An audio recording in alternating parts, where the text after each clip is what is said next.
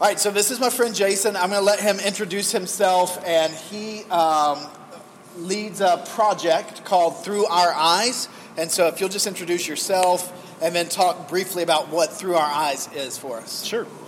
Uh, so, my name is Jason Williamson. I'm the missions pastor at a church in South Carolina, and uh, I, have been a photographer for, I don't know, gosh, like 13, 20, 20 something years. And, and um, I, I, had this passion a long time ago uh, about capturing life. Uh, I used to hate taking photos of people. It, they kind of scared me and intimidated me, and I, I, just wanted to take abstracts and pictures of like nature and things like that. But uh, as I as I continued to develop my passion for photography, I started to realize how precious life was and what we were able to do with such a simple tool. And uh, I, I, spent uh, about 10 years in the corporate world. I was in digital advertising. I worked for a newspaper company for a long time. And uh, then God called me into ministry. And um, my heart really broke for the homeless that were in our community. And I, I had this idea based on a couple other projects that I'd seen that were part of the secular world eh, about combining a passion for photography and a passion for people and a passion to try to make a difference in our community. And that's kind of what birthed the Through Our Eyes project. And so we started in Spartanburg, South Carolina in 2016, and we gave out 100 cameras to the homeless, and we asked them to photograph their lives. And our, our goal was threefold. First, we wanted to use that as a platform to take the gospel to people that desperately needed it. Um, we, we needed these folks to understand that they were precious and they were loved and that we wanted to help them in their afflictions. Uh, our second goal is that as a photographer, I get a tremendous joy about capturing the world around me. And as a Christian, I, I view photography as a form of worship. I view photography as a way of capturing in a split second moments and people and places that God put in my life and created. And, and as I snap that and I remember that and I can pray for the people and the circumstances and the photographs, I, I get a lot of joy out of seeing what I created. And so I wanted these photographers to feel the same joy. And many of them probably wouldn't have access to um, any kind of a camera other than maybe uh, a really terrible phone that they got from Walmart or whatever. And I, I wanted to be able to empower them with these cameras so that they can feel like they're a part of the awareness about homelessness and not just the problem that is trying to be solved. And, and so we wanted to give them that joy and satisfaction of being creative. But then the third part was we really wanted them to be the driving force behind the awareness in our community.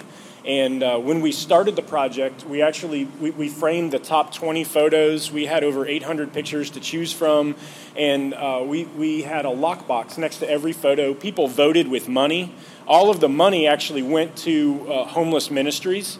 Uh, but the ones that raised the most money, they, they won some prizes that were beneficial to them. Uh, we didn't give out any cash. We didn't want anything to get in the way and cause someone to stumble, but we did provide them opportunities to provide for themselves, to get uh, air mattresses and work boots and supplies to make an income and things like that. So uh, it, it, was just a huge driving force there. Um, what? So explain how the explain where you guys have done the Through Our Eyes project, mm-hmm. and then explain how the Charlestown version of it is a little different than what you've done previously.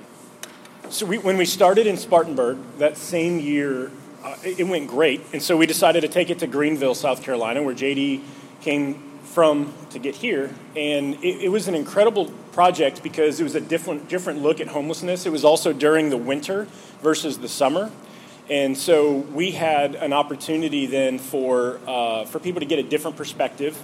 Uh, we did it a second time in Spartanburg, and then uh, we also branched out. We did a really awesome project with fourth graders from a low income elementary school in town. And so we got a lot of pictures of pets and fidget spinners. Um, then we, the project was picked up by someone who is a leader and a photographer in Raleigh, North Carolina. And uh, we also focused on the homeless there.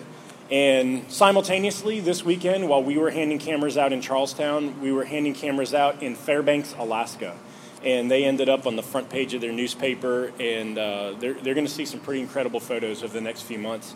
Um, but we wanted to come to Charlestown because not because of the homelessness challenge here. There, there's definitely an income disparity here, but JD was telling us about the kind of this complexity with different people groups that have been here for generations, people that have been here for just months or years, people that have um, uh, great jobs, people that have very poor jobs, people that uh, may not have a, a, great opportunity to make ends meet, but then we've got other people who do have a, a tremendous opportunity, maybe to give and support in other ways. And so we wanted this to tie the community together, just as uh, the vision for Christchurch is to kind of be the church for the community. We wanted this to be a community unification project where uh, we can see your incredible neighborhood through the eyes of dozens of people. And so I think we've got uh, I think we've got 59 cameras out, and we'll we'll get rid of the others. Uh, in the next couple days, and I, am very anxious to see what everybody sees uh, in the neighborhood what has been your favorite moment so far? A favorite moment or two this weekend passing out the 59 cameras? Has it been like something you've seen or someone you've interacted with that's going to stand out for you when you go home?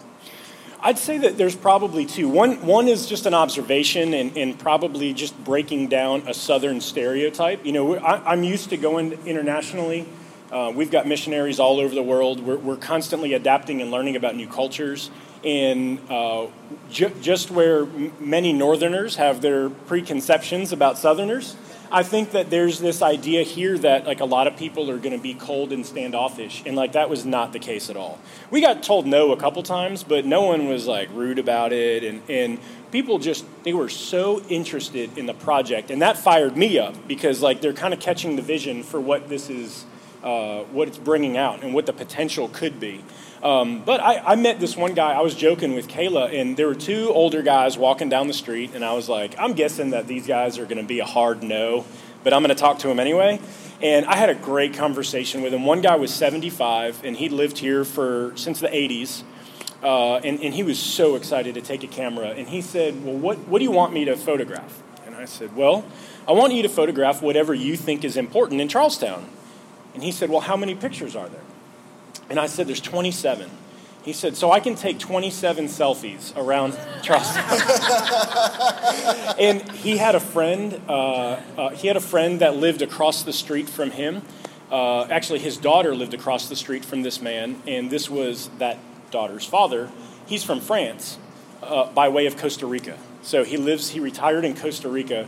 Granddaughter, or the daughter had a grandson, and they're living here now. So we ran into him again yesterday, and so it was just kind of cool, small neighborhood stuff, and like seeing the same faces again and building those relationships. So like that that really excites me about what the potential of what the church is here and how God can strategically use this project to, to bring new relationships. So you know, if I can if I can meet the same guy twice and a, a three day period, you know, I, am excited for what the reception can do and what you guys can do as, as a representative of the church. Let me just ask you one last question along those lines then.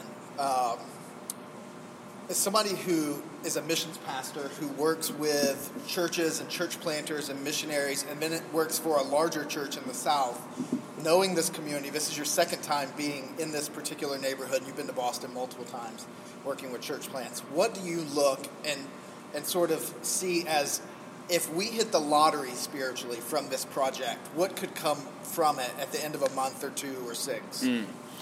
Well, you know, I, I, wish I had this great crystal ball, but I'll tell you what my prayer is. My, my prayer is that the relationships that are made can turn into gospel conversations and that the, the chairs and tables in this room can be multiplied because someone feels safe having a relationship with you that maybe they didn't have before and that the project can just be a stimulus for or stimulant for what could happen and if the gospel can catch fire here because of relationships and, seeing how active until the snow comes seeing how active people are out and about like i, I think that's incredible and how family oriented th- this neighborhood is like that really excites me because in a lot of places it's not that way. It's like people just kind of have kids but here people do stuff all together and that's that's incredible. And so I, I see the makings of a rebirth uh, of the church, and that fires me up. Your pastor's vision fires me up. And seeing how much you guys are excited about this project and in, in the reception from the people in the community from all walks of life, uh, I, I, am anxious to see these prayers uh, come to fruition and, and just to trust God with what is to come. And my, my challenge for you as, as this is going on and as we're meeting new people is to just be bold in sharing with them why you love the church and why you love Jesus. And, and that's not a, an easy thing to do in, in most cases, but it is a worthy thing to do as a follower of Jesus. And so we have this, we have this moment uh, uh, in, in this blip in time that Through Our Eyes is doing here in Charlestown. And you know, we can take that blip and, and have eternal consequences and ramifications from it. And that just happened with a series of events. And um, chance interactions become more intentional, and those intentional interactions become strategic conversations, and those conversations turn into discipleship, and the church blossoms. And, and that's my prayer, is that the, the gospel will, will spread and, and God will get the glory through what we're doing with like a really simple, terrible camera. Don't tell Fujifilm I said that because they donate to us pretty regularly. But we've had conversations with people that are not Christians, uh, but the art community and the Christian community often don't overlap. And like, this is our overlap. Like, this is our moment to get in a door, to build new relationships. And it's all because we have a little thing where we have to wind film again. And like, that's really awesome because it, it levels the playing field.